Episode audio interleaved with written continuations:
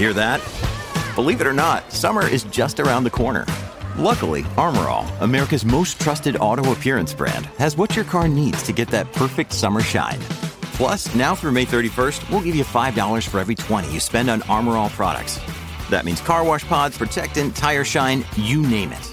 Find out how to get your $5 rebate at armorall.com. Armor All, less work, more clean. Terms apply. When you need mealtime inspiration, it's worth shopping Kroger, where you'll find over 30,000 mouthwatering choices that excite your inner foodie. And no matter what tasty choice you make, you'll enjoy our everyday low prices, plus extra ways to save, like digital coupons worth over $600 each week. You can also save up to $1 off per gallon at the pump with fuel points. More savings and more inspiring flavors make shopping Kroger worth it every time. Kroger, fresh for everyone. Fuel restrictions apply. With threats to our nation waiting around every corner, adaptability is more important than ever. When conditions change without notice, quick strategic thinking is crucial. And with obstacles consistently impending, determination is essential in overcoming them. It's this willingness, decisiveness, and resilience that sets Marines apart. With our fighting spirit, we don't just fight battles, we win them. Marines are the constant our nation counts on to fight the unknown. And through adaptable problem solving, we do just that. Learn more at marines.com. Mary redeemed a $50,000 cash prize playing Chumba Casino this year. I was only playing for fun, so winning this was a dream come true. Chumba Casino is America's number one social casino experience. It's serious fun. With over 80 casino style games to choose from, you too could win life changing amounts of cash. Be like Mary. Log on to chumbacasino.com and give them a whirl. That's chumbacasino.com. No purchase necessary, void or prohibited by law. 18 plus. Terms and conditions apply. See website for details. The voice in the preceding commercial was not the actual voice of a winner. From Autosport.com and Autosport Magazine, I'm Tom Howard, and this is the Autosport Podcast. It's Thursday, 12th of August, and on today's podcast, we're taking a closer look at a trio of features in this week's edition of the magazine. It's a bumper issue featuring a plethora of categories, and as our cover suggests, it includes a 52 page guide to this year's Le Mans 24 Hours, the highlight of the sports car racing year. However, in today's podcast, we are going to be focusing on stories from Formula One, the British Touring Car Championship, and the World Rally Championship. Autosport editor Kevin Turner has put together a cracking piece on British F1 team BRM and its last hurrah when Tony Southgate crafted the famous P153 and P160 cars that brought the team back to the sharp end of the grid in 1970 and 1971. Deputy editor Marcus Simmons has spoken to BTCC title contender and the fast becoming historic racing master Jake Hill on his passion for all things motorsport and his journey to the front of the BTCC grid. And finally, I've been taking a look at the new hybrid Ford Puma weapon M Sport and Ford have created to return the Blue Oval back to the forefront of the WRC next year. There is a lot to discuss, but we will start with BRM. So, Kevin, what drew you to the story surrounding the revival of this sleeping F1 giant? Yeah, well, I've been doing quite a lot of research recently on Pedro Rodriguez. As you remember, Tom, we've done we've done the piece and podcast on that, and Jo Siffert as well. And of course, they were both BRM drivers in 1971. As part of doing that, I spoke to Tony Southgate, who, uh, as we'll get to, is is one of the key reasons why BRM had a competitive run for 1970-71. And as I was chatting to him, he's, he's a great person to, to interview. He's in his 80s now, but his memory is very sharp, and um, yeah, he's he's good fun to speak to. Um, the kind of an idea formed, and then I happened to be speaking to Jackie Oliver for another piece, and obviously he drove for BRM in 1970. And Jackie's got some quite when he's in when he's in the right mood, he's got some brilliant one-liners that are quite dismissive or very praiseworthy of particular individuals and some of the stuff that he said about the shambles that BRM was in 1969 before. Uh, I think he I think he described the 69 car as a tractor. Uh, but that Tony Southgate built a modern racing car, and sort of I went from there really. So um, yeah, it was it was one of those things where you just it sounded interesting. I've always quite liked those BRMs. I thought they looked quite cool. As you know, I'm a bit of a fan of Rodriguez and Siffert, so just I thought, why not? I'm just gonna just gonna write it. It's actually a really interesting story. Like I guess there's a there's quite a, a, generation that won't know an awful lot about BRM, so it's a good chance to sort of relive it. But they're actually a lot more successful than I guess people would think. Well, yeah, it'd be interesting to know what um, some of the some of the listeners might might think of BRM um, because I was a, you know a, a, sad child. I used to read old Autosport, so I'm very familiar with BRM, even though it was done and dusted as an F1 team before I was born. Um, but obviously, in the 60s, they were one of the big teams. They won the 1962 World Championship with Graham Hill, the constructors and the drivers' titles. Um, and even after that, they were really front, real front runners. The P261 um, yeah, won won a few Grand Prix um, through '64 to '66. Jackie Stewart had his first year in that car, won won his first Grand Prix, and you know took his first win in a uh, in in that car, and won the Tasman Cup. So BRM were a real front running operation in sort of the early mid '60s, and then when the three litre regulations came on, they went on a magical mystery tour of an H16 BRM engine despite the fact that the V16 hadn't worked at all in the early, early 1950s form. They thought, we know what we want, we need another really complex, overly difficult engine that we could not do properly. Uh, and so they were still really hadn't recovered from that. Um, they had moved on to a V12, which was at least a bit better. In fact, Tony Southgate was quite you know, praised that more than I expected. Um, even even though he said it was a bit of a grenade in terms of blowing up, it was actually quite a decent compact engine for a V12 at the time and um, but they were yeah well they was very stuck in their ways. They're very slow to pick up on new developments. It took them ages to try and experiment with wings, given that you know Colin Chapman and, and various you know people in America and Europe had started to pick up on that in 1968. Um, and apparently it was John Surtees who basically said, you know, you need to sort this out. But he did it in such a way that upset everyone, and he ended up leaving the team. But he had kick-started the process, and he was the one that approached Southgate Tim Parnell took over as team manager, and um, yeah, they got Rodriguez back on board for 1970, and um, with the P153, uh, and it and it and it kind of brought them back into front running. Just for a couple of years, it made BRM a front runner again.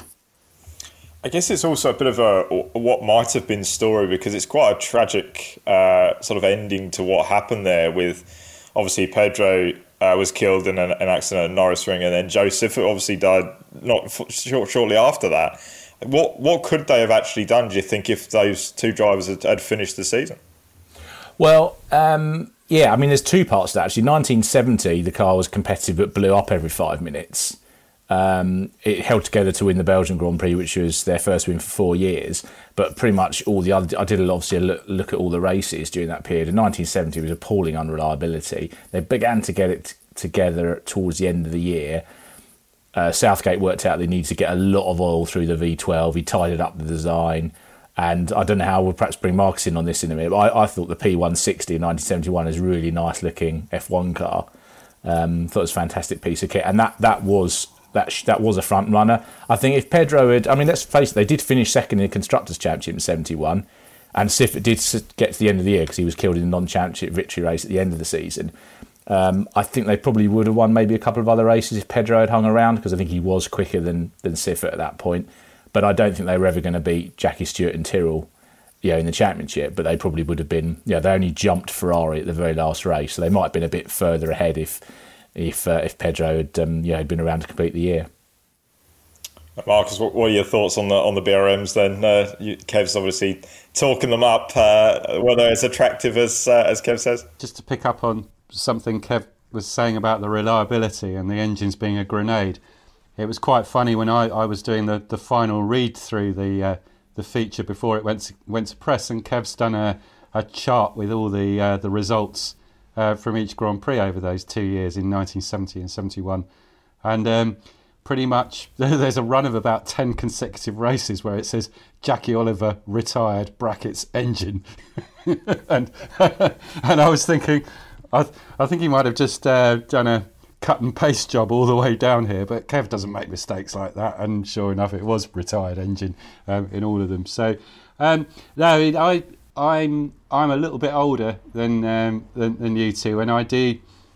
Um, my first memories of Formula One are very very hazy from seeing a couple of clips on TV in 1973 uh, where it was the P160 uh, was still um, going on for what was its third year at that time, wasn't it? And um, with quite an exciting driver lineup actually, with Niki Lauda, Clay Regazzoni, and Jean Pierre Beltoise. The Marlboro liveried cars as well. So just uh, yeah, as a as a kid, it just stood out to me. Um, and Lauda was obviously an exciting driver. And by the time I actually saw Formula One for real, um, actually being at a track, it was the 74 International Trophy, and the, those Marlboro liveried P160s had become uh, green and silver Motul liveried P201s.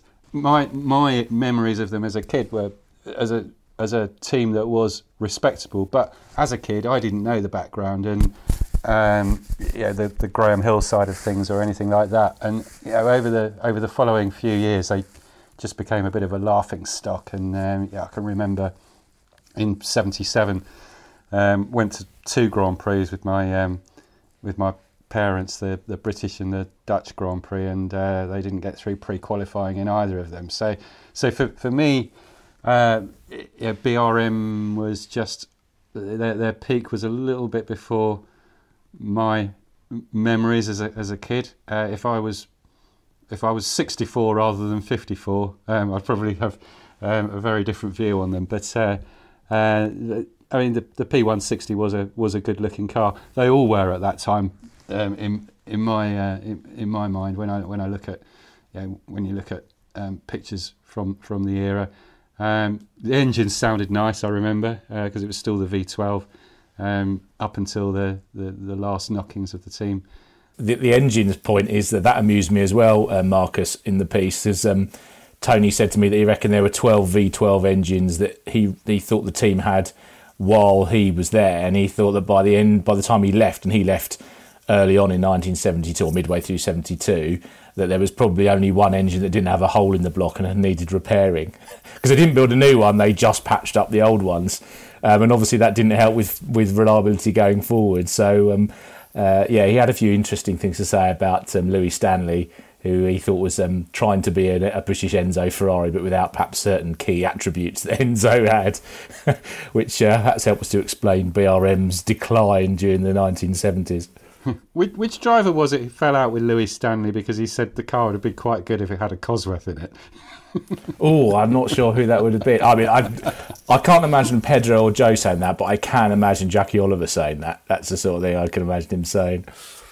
But actually, um, uh, Southgate was more, uh, I say, apart from the reliability and working out they needed to get more oil flow through it. He actually said that the V12 wasn't bad. He said in 70 71 it was probably on a par with the DFV in terms of power.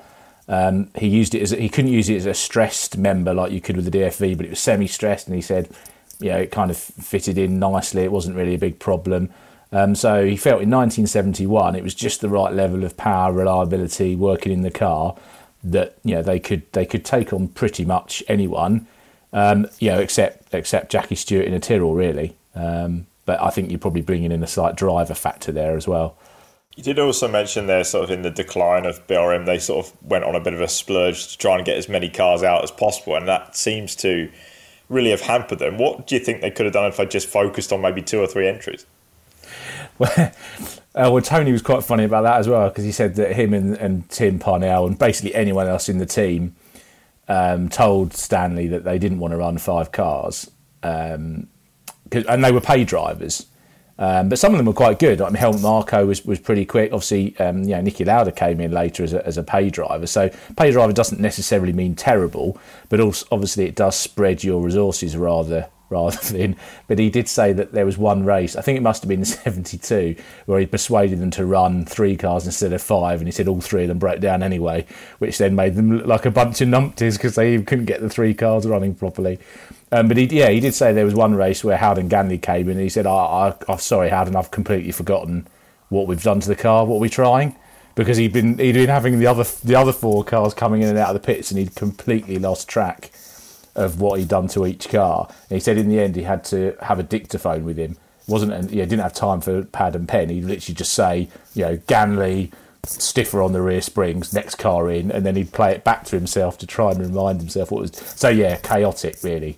Um, they had. And he said at Monaco 1972, they actually ran three different models of BRM because they were they ran the P153 for the really rubbish pay drivers, and then if you're any good in that, you got a P160. Um, so that's what happened with Marko because they thought he was quite quite good. Uh, and then he he tried to design when he realised the V12 wasn't going to get updated for 72. Um, Southgate tried to go a bit radical with the P180, which he said was a you know, he, he, went too radical with it and it was a bit of a disaster. But yeah, at Monaco in 72, they were trying to run three different models for five different drivers, which, I mean, the mind boggles really, given that the team would have probably have only been, you know, 10 or 12 people actually working on the cars anyway. I think a modern F1 team would struggle with that today. Like they're yes, trying to run three different models. Like, I mean, if if some of the pit stops we see during sort of wet, dry, dry, wet races or anything to go by, can you imagine the chaos, the scenes? As which ones? And of course, you've all got allotted tyres now, haven't you? Is that Bottas's tyres or George Russell's tyres? Oh, I don't know. There's another three cars coming in in a minute. Uh, another interesting point that I liked about the feature is obviously that John Surtees has, has sort of instigated this revival, but he's not there to to sort of reap the rewards. What do you think was going through his mind when he saw you know those cars having success? Well, he was by then he was very much focused on his own, you know, Surtees operation, you know, his own team, which actually wasn't, you know, wasn't bad. They never quite won a World Championship Grand Prix, but he did win non-championship races, and you know they did run towards the front on occasion. So at that point, um, oh, I can't imagine John Surtees was the sort of person that would have been too worried about that. He'd have moved on from what you know one thing to the one thing to the next. I mean, yeah, he got used to walking out of Ferrari in 1966, which almost certainly would have won him a world championship. So I should think leaving BRM at that point was small fry by comparison. Just seems like an interesting to go to all that effort and then to actually just leave before you, you, you see the rewards. Just seems like such a such a sort of uh, you know kerfuffle. Really, it's just a, a bizarre situation. But he was very much his own man, John Surtees. You know, he walked out on Lotus when you know it all kicked off with Innes Ireland. You know, because Colin Chapman wanted him before he wanted Jim Clark, um, and he got fed up and, and, didn't want to get involved in that. He wanted to do things his own way. It's quite amazing actually that he lasted at Ferrari as long as as long as he did. I think Enzo Ferrari probably respected someone who was as firm and sure of himself as as Surtees was, and obviously there were points in his career where that was definitely a disadvantage. Um, but uh, yeah, he, you know, given his driving ability, he should have won an awful lot more Grand Prix. But that's um, that's probably a different podcast. uh, I guess let's get a final word then on, on BRM. Where where do you think they sort of they rank in the sort of greats, or maybe the teams that could have like should have done better, or, or where do you think they rank in sort of F one regard? I mean, that's a, that's a very good question. I mean, they ultimately they spent more of their history being a failure than being a success. Um, you know, they it took them a long time to win a race. You know, in the late forties, there was all this hope into the you know early nineteen fifties that they were going to be the ones to take on the Italian cars, um, and they were so bad and took so long at it. People like Tony Vandervell went, well, you know, I've had enough of this. I'm going to go and I'm going to go and do it my way. And you know, Vanwall went and won Grand Prix in the World Championship before BRM took its first win. Um, Having said that, they're still, um, I was just looking it up, they're still the 11th most successful team in terms of World Championship race wins. Uh, they did win a World Championship. Uh, I think they were a good part of the F1 scene, particularly in the 1960s. So I think they're one of those sort of great, they're a great flawed team. Some fantastic cars, great moments, but also, I mean, they, they probably plumbed lower depths than almost any other World Championship winning team. They really were very up and down. Uh, but I think that just makes their story a bit more interesting, really It's a bit sort of Shakespeare to it, isn't it? Sort of a, sort of a tragedy and success. And yeah, absolutely. And also, I've got a soft spot for them because I do think that the BRM V16 is the greatest sounding engine of all time. Uh, even though it's a complete and utter failure as, a, as, as a racing engine, it sounds amazing. So yeah, a little bit of a shout out for that. It is also still good to see those, some of those cars still in action at, at things like Goodwood uh, Festival Speed, just to see you know there are they've been preserved and, and you can still see them in action. Yeah, and actually, um, Richard Attwood, he's raced. Uh, I don't think he's driven it for quite a while now, but for quite a long time at the Goodwood Revival, he would rock up with his P261, and you know he was a front runner, he was you know, a race winner. Um, so um, yeah, it was a, yeah, they were a great a great British name eventually and then disastrous again at the end. With the Lucky Land slots, you can get lucky just about anywhere. This is your captain speaking. Uh, we've got clear runway and the weather's fine, but we're just going to circle up here a while and uh, get lucky. No, no, nothing like that. It's just these cash prizes add up quick. So I suggest you sit back, keep your tray table upright, and start getting lucky. Play for free at LuckyLandSlots.com. Are you feeling lucky? No purchase necessary. Void where prohibited by law. 18 plus terms and conditions apply. See website for details. Well, I guess we'll uh, we'll we'll move on to uh, British touring cars. Bit of a change of scene, change of pace. But Marcus, you've been talking to Jake Hill, who really has come along a, a long way in, few, in the last few years, and is now a proper title contender. Just just talk us through the sort of rise of Jake Hill. One of the re- reasons for um, interviewing him for a, for a mid-season feature is he's not just a racing driver; he's just completely passionate about motorsport yeah, he's one of those drivers who, yeah, when when you're at a race, um, there's obviously a lot of support races going on, and we're talking in this case about the TOCA support package. And when you're uh, when you you're in the paddock, when you're in a paddock that has a view of the racetrack, you can see which drivers have got enthusiasm for the for the racing, especially um, Brands Hatch, where the where the um, pits backs onto the uh, the Cooper Straight, so you can just watch through the fence. And and Jake is one of the most enthusiastic followers of support races, and uh, and yeah, you, you see him out there at least for the early laps of races, and, and, and he's just he's not just passionate about the good stuff, but um, passionate about the bad stuff as well. Um, a few weeks ago at Brands, uh, there was a Ginetta Junior race, and um, safety car was called when the field were actually just coming through Graham Hill Bend on lap one. Um, but the, the safety car at, at Brands comes out in the access road from the from the paddock and joins the track on Cooper Straight. So can can you imagine if there's 25 Ginetta Juniors all in one big bunch going along Cooper Straight and suddenly there's a safety car to avoid? It's, it's not going to end well, is it? Sure enough, there was contact down the field, and, um, I, I, sort of caught Jake's eye, and he was just absolutely furious about the organisational procedure that had allowed this to happen. Um, just on behalf of uh, you know the lads and the teams who were racing, he he inherits that very much from his dad, who's um, his dad Simon, who I first got to know in 1989 because we used to race against each other in um, in Formula First, and um, we. Uh, yeah, we got quite friendly in those days, and he was just massive. He was so determined and dedicated to make a career as a driver for himself. Um, and yeah, we had a couple of we had a couple of good battles on track. One one time I remember I thought I'd it might be a good idea to try and overtake him into Hall Bends at Cadwell Park, which is probably the most narrow and sinuous piece of track anywhere in the UK. Predictably, it ended with me disappearing up a grass bank and, and out of the race. But uh, but uh, yeah, so and and um, I I did that until at the end of '91, and then that was my second full season. And but Simon had, was sort of a year ahead of me, and when in early '91 he went off to the states to try and um, get a foothold on the ladder there. And he did. Um, he started the season in Barber Saab with um, backing from uh, from a, a, chap who had um, shipping interests in the Middle East, and then the then the Gulf War broke out. so so after one race, that was it. And he was back.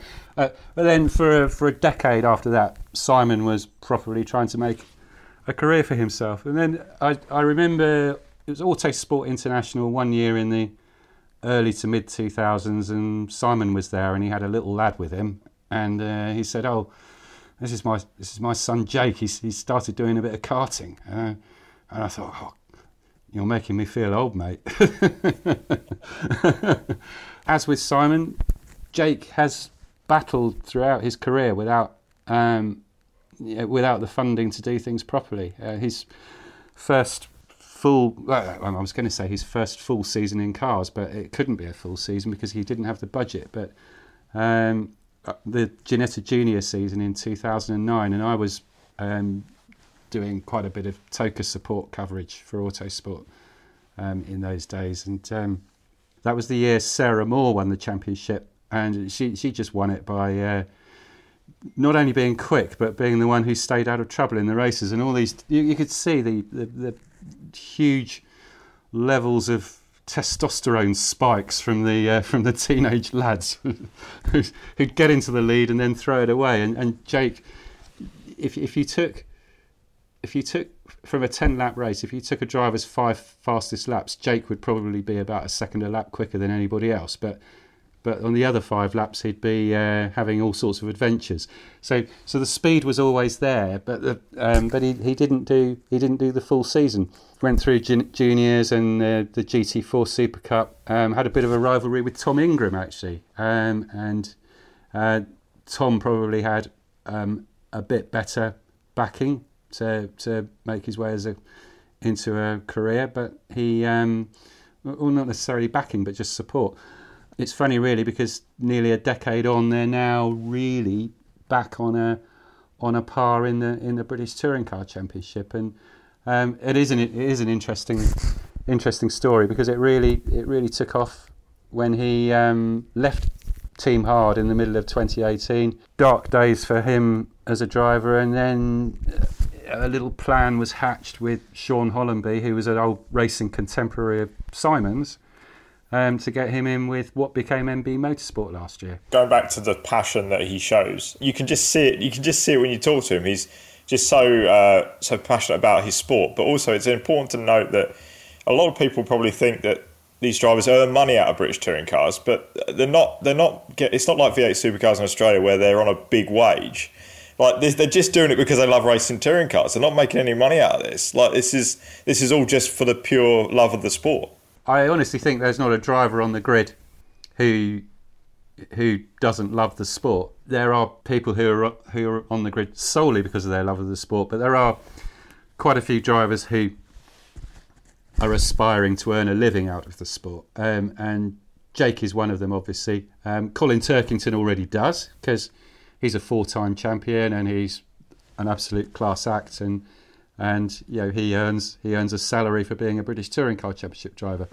Um, Jake, um, Jake Hill makes his living from driver coaching and from driving an increasingly impressive amount of historic racing cars, um, testing them, racing them. Tom Ingram, he make like Jason Plato, he's he's trying to make his living from his commercial partners um, that get him into the BTCC in the first place. So he doesn't necessarily get paid by a team to race, but um, but the commercial package he brings to the equation enables him to earn the living along with all the other little side sidelines he's got. So, um, but yeah, so so Jake, what interested me about him was also we know his headline achievement this year is currently running fourth in the BTCC with a motorbase slash MB Motorsport Ford Focus, and uh, he's he's had a he's had a very good season. He's done very well at events where he's carrying heavy success ballast, um, and they do seem to have a happy knack of being to outqualify the other heavily ballasted cars. But on the weekends when he's not driving a Ford Focus, and, and, and let's let's be honest here, we're not going to say like like Kev did about the BRM V12.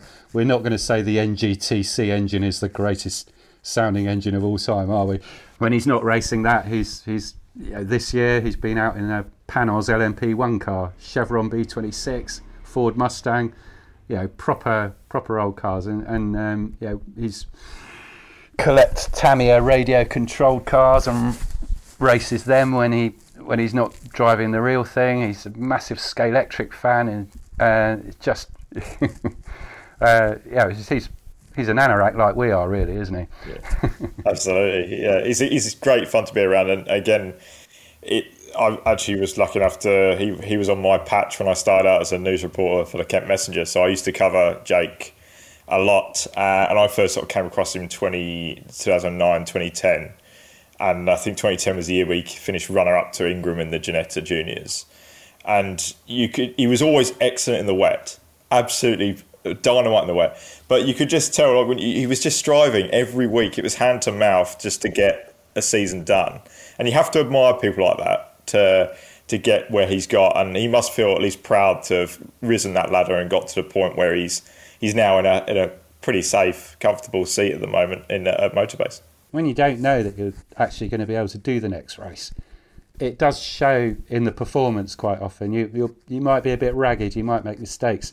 Oh, I I only came back onto the British Touring Car Championship in um, at the beginning of 2020 um, after years covering single seaters. I covered the BTCC back in the 90s in the old Super Touring days. So Jake was starting at the AMD slash MB Motorsport Honda team then, and, and really you can just see the, the having the stability um, around you, having having the faith of of the people at the team, and he's got an incredibly good engineer, uh, incredibly good relationship with his engineer Craig Pawley, who also works at the Red Bull F1 team in the suspension department just to bring Kev in on this, obviously, I know you're a bit of a BTCC fan. What have you made of of Jake's progress? I know you've been probably watching from the sidelines. Yeah, well, I you know um, yeah I've covered him and spoken to him you know quite a few times over the years. I mean, I tend to only bump into him now at historic events, which I think suits us both quite nicely.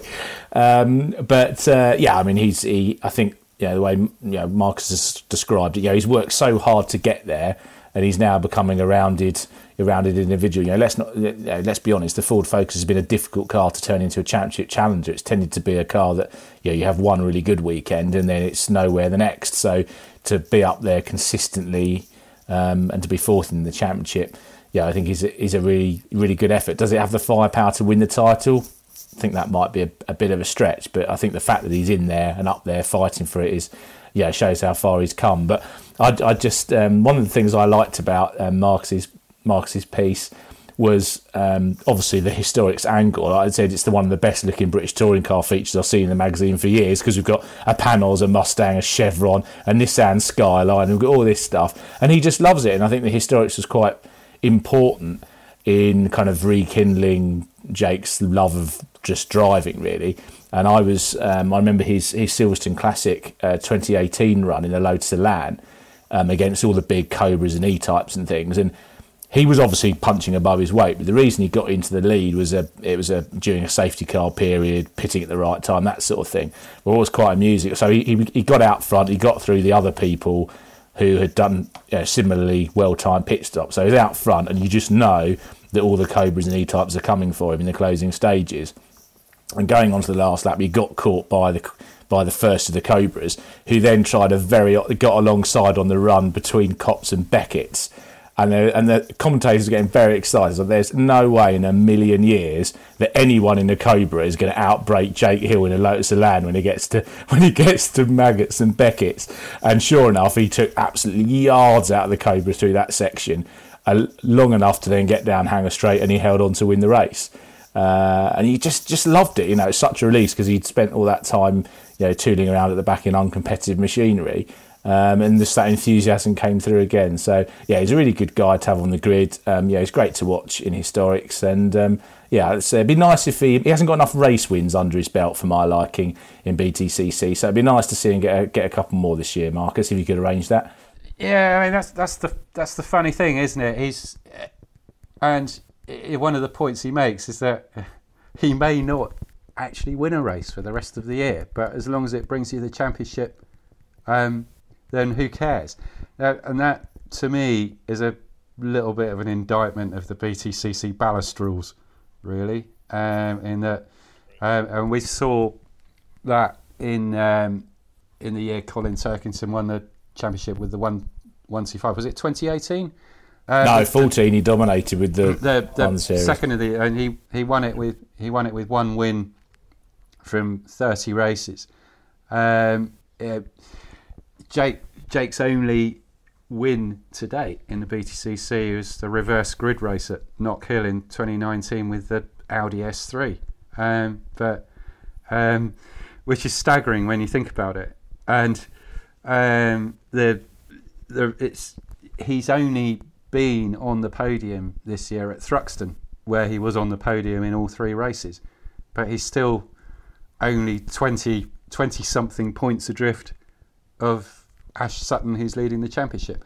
I don't mind if the person who wins the championship wins 19 races in a season, but I can understand why TOCA don't want that to happen. It's the rules we've got, and you've, you've got to play by them. So, um, but I would, first of all, I would fully expect Jake to be winning a race in the Ford Focus. I would fully expect Ollie Jackson to be winning a race in the sister Ford Focus, actually, like he won a couple last year. I will certainly be happy when he wins a race that's not a reverse grid race. Um, a, pro- a proper be... win, a proper win. That's what we want.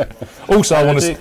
I want to see him racing the Panoz. That's the other thing I want to see. I want to see that um, out well, in a Masters endurance race or something, taking on yeah. big, much more modern prototypes. Yeah, he's hoping for that to happen next year some point. But um, Harry, one one thing he did say, which didn't make it into the feature, was that um, every every year he he gets the BTCC calendar and then he matches it up against the historic calendar to to work out exactly what he can do.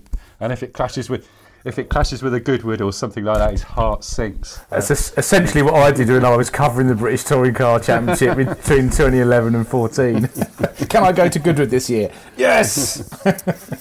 you made that point, though, about historics. That's an interesting point, is that it, there's a lot of drivers that should really follow that uh, system because certainly I was talking to Rory Butcher last year, and that, he makes quite a bit of money out of historics, just just like Jake is doing. It's actually a very important uh, step on the ladder for these guys. They actually do, like the historics, would you believe, is actually quite important for these drivers.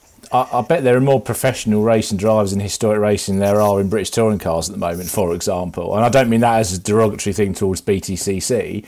You know, there are a lot winning the big historic meetings now, whether it's Silverstone Classic, Goodwood, Monaco, Le Mans. You know, it's big. It, you know, it puts value on cars. You know, the rich owners really want to win and um, they'll they'll basically pay they'll either pay pros to drive the cars and or pay pros to teach them how to drive them properly.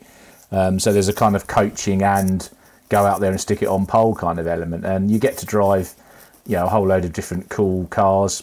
You know more seat time. Um, I don't see what's uh, what's not to like really. I, I, guess they're probably not. So depending on what you pick, they perhaps aren't as safe as a modern car, but uh, um, obviously a lot of them are you know, got proper roll cages and things in. Depends which ones you pick, I suppose. Lucky Land Casino asking people what's the weirdest place you've gotten lucky? Lucky? In line at the deli, I guess? Aha, in my dentist's office. More than once, actually. Do I have to say? Yes, you do. In the car before my kids' PTA meeting. Really? Yes. Excuse me, what's the weirdest place you've gotten lucky? I never win and tell. Well, there you have it. You can get lucky anywhere playing at LuckyLandSlots.com. Play for free right now. Are you feeling lucky? No purchase necessary. Void where prohibited by law. 18 plus. Terms and conditions apply. See website for details. Um, I guess, and the final uh, piece is uh, something I've I've written, um, which is about the new Ford Puma, uh, which will be launched uh, for the 2022 WRC season, which which features hybrid technology for the first time, which is a big change for the for the championship and uh, for all the teams that now have to make new cars in quite a difficult economic climate, which is uh, is another challenge. But it, for M Sport, it's a, it's a massively important car, and uh, for them, it's a real chance to get themselves back up where they belong after a few seasons sort of in the doldrums. But M Sport and rallying are pretty, you know, synonymous, hand in hand. Yeah, I mean, first of all, huge amount of respect for to Malcolm Wilson and his his whole team. You know, if you think that they lost the Ford Works back in back in what was it, 2012, and so to have carried on. Okay, I know they expanded into you know GT3 and what have you, but you know they produced, carried on producing rally cars, carried carried on competing at the top of world rallying. Um, you know, did win the world championship with Sebastian Ogier um, I think that's yeah, a phenomenal achievement in, in modern motorsport. And um, yeah, I know they've gone through a difficult time and they've had redundancies and things. Um, so I really hope that they do have a very good record with new cars, as you said in your in your piece, Tom. They you know that 2017 Fiesta, the new rules. I mean, I would say that having Ogier behind the wheel is a pretty key element, which we'll get. I'm going to ask you a question about that in a minute. Um, but actually, if you go back to the very first Ford Focus that um, Colin McRae signed up to, to, you know, left Subaru for, that was a very good first car straight out of the box. That Focus. Okay, I know they didn't quite win the championship, but they got very close. It was really circumstances and a bit of, sadly, a bit of crashing that uh, stopped that from from happening in the end. But yeah, a fantastic team. It would be great to see them back up again. It's it's been a shame to see it kind of then drop behind the sort of Hyundai Toyota battle. But I've got two questions to throw back to you, Tom, if I may. The first one is. Uh, it was difficult to get a read for just how much Ford support there is So my first question is: Do you think that Ford can be tempted to do any more, or they just they've helped out with the hybrid and development, and, and, and that's it? You you carry on now.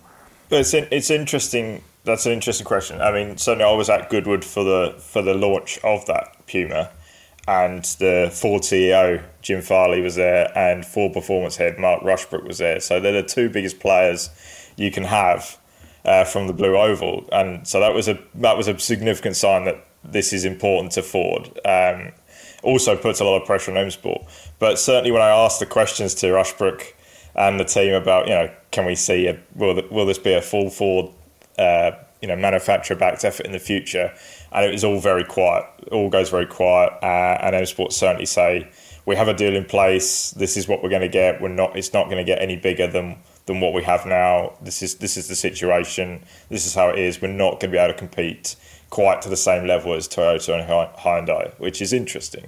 But certainly when Rushbrook, when I asked Rushbrook, he said, I can't comment on that. So maybe he's trying to play it cool. Maybe they might do something. But I think what this hinges on um, is an event in America. Now, WRC are pushing pretty hard for this, and Ford are the key people behind this push. So um, if that comes off, who knows? Maybe we could see Ford back uh, in a proper, proper way because they are very excited about this, and they're not they're not in it to to be runners up. They're in it to win. And when they put their resources together, as we saw, certainly I saw in Australia with the Mustang in V8 supercars, they absolutely dominated with that Ford Performance designed Mustang. They don't they don't mess about when they get their big guys on it. So it's going to be interesting. But certainly, to answer your question at this point, I don't think we're going to see a full Ford effort, certainly for the next couple of years. Well, my second question then, which becomes even more crucial, is driver lineup. So the reason that one of the reasons that M Sport were able to win the championship in 2017 is because Malcolm pulled an absolute blinder and managed to get hold of Ogier, who, yeah, on his magical mystery tour of let's win the championship with every car that possibly has ever seen a rally stage during his career. Um, apart from a Citroen, rather ironically. Um, yeah, he, he obviously made the difference for them. Um, and that's not a criticism of their current driver lineup. But have they got anyone? Uh, I know that you said in your piece that all the big names have kind of been taken. Uh, but is there anyone that could perhaps fill that void for them over the next couple of years? It's it's an interesting one, and and, and if you, you know, sort of look on paper, if you examine the whole Puma project, the car certainly the noises that, that the team are making, they're very excited about how good this car is going to be. So I don't think there's going to be any qualms over how good the car is. But you're absolutely right. Without a, a solid driver lineup, you can have a great car and not not deliver. So um, there'll be a lot of pressure on them. Certainly with Ford putting the backing in as they have to actually deliver this, but it's going to be tricky. And I think it all really rests on how well Adrian Fourmaux goes because this is what they're kind of pinning all their hopes on at this moment. He's the only one who's really locked in, uh, although not totally locked in, but it, he will be there next year in some some guys. We're pretty confident we can say that. Um, but he is the next real hope and the next hope of French rallying. The fact that this kid has, has only sat in a rally car for the first time four years ago and he's already in the top flight WRC. He's got his first stage win this season in a car, let's be honest, that isn't the most competitive. Um, I think there's a lot of potential in him, but can he deliver next year is going to be a big ask. And I think they'll need someone experienced. And the only really sort of experienced head that they can try and get is Craig Breen, who is available and they have been talking to.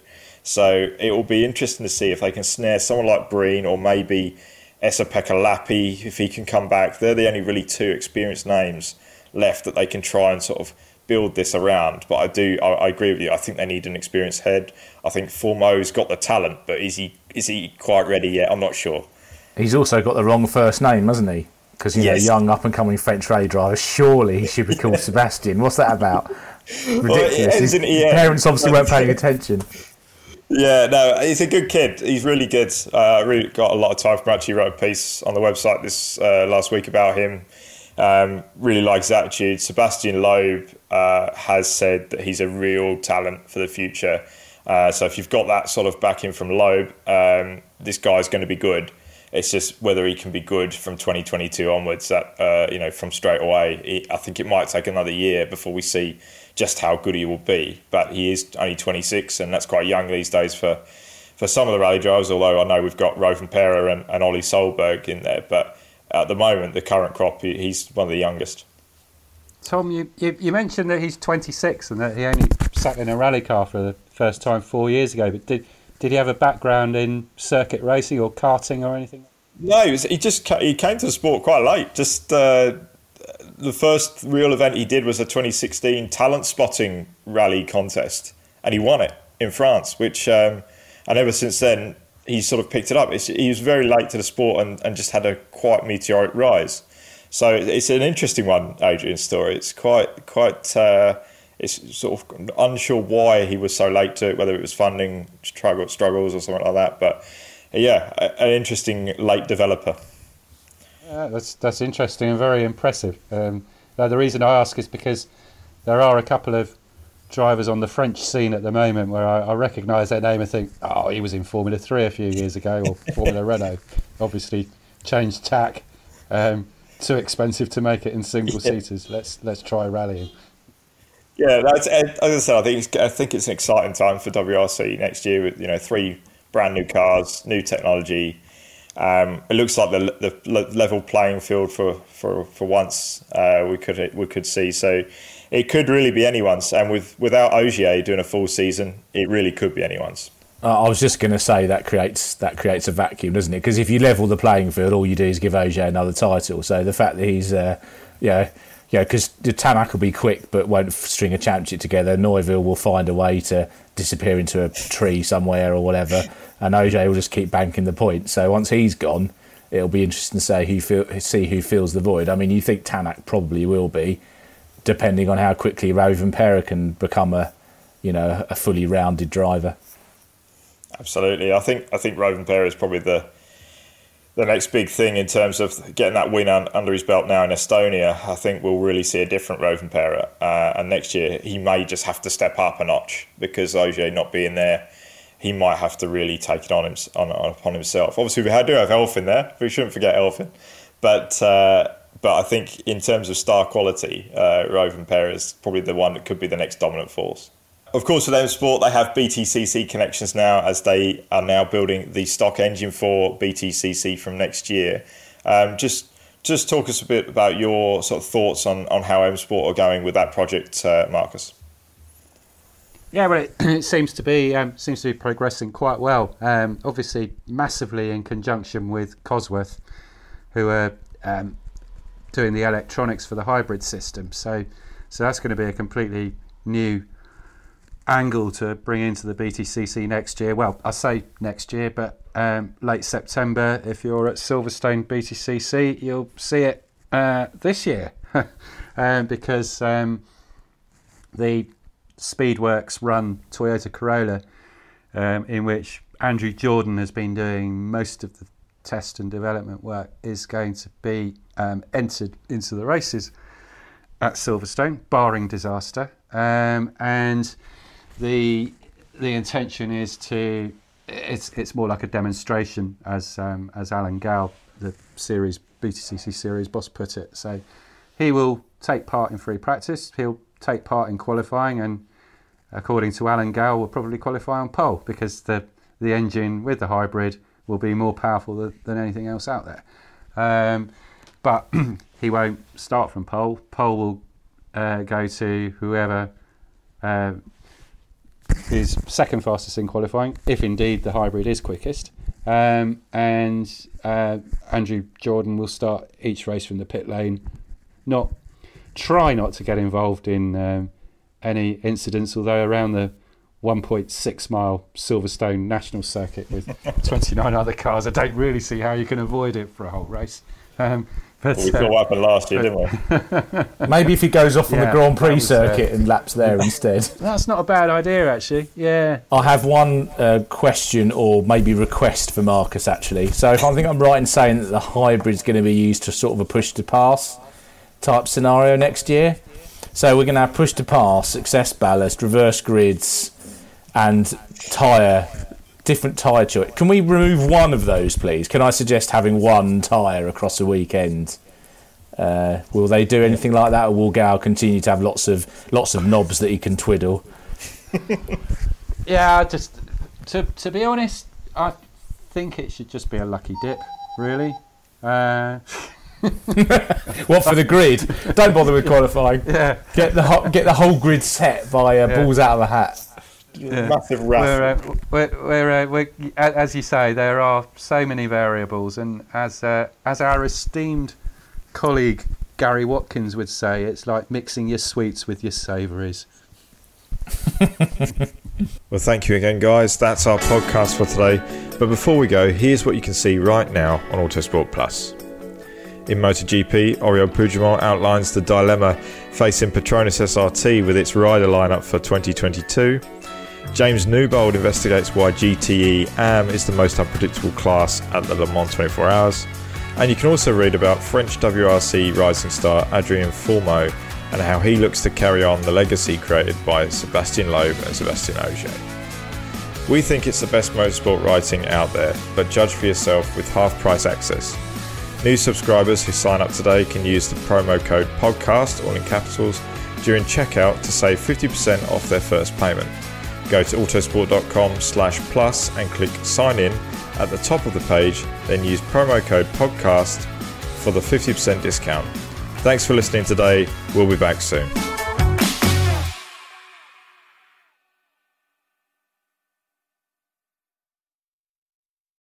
Lucky Land Casino asking people what's the weirdest place you've gotten lucky? Lucky? In line at the deli, I guess? Aha, in my dentist's office. More than once, actually. Do I have to say? Yes, you do. In the car before my kids' PTA meeting. Really? Yes. Excuse me, what's the weirdest place you've gotten lucky? I never win and tell. Well, there you have it. You can get lucky anywhere playing at LuckyLandSlots.com. Play for free right now. Are you feeling lucky? No purchase necessary. Void where prohibited by law. 18 plus. Terms and conditions apply. See website for details. Sports Social Podcast Network. With the Lucky Land slots, you can get lucky just about anywhere. This is your captain speaking. Uh, we've got clear runway and the weather's fine, but we're just going to circle up here a while and uh, get lucky. No, no, nothing like that. It's just these cash prizes add up quick. So I suggest you sit back, keep your tray table upright, and start getting lucky. Play for free at LuckyLandSlots.com. Are you feeling lucky? No purchase necessary. Void where prohibited by law. 18 plus terms and conditions apply. See website for details.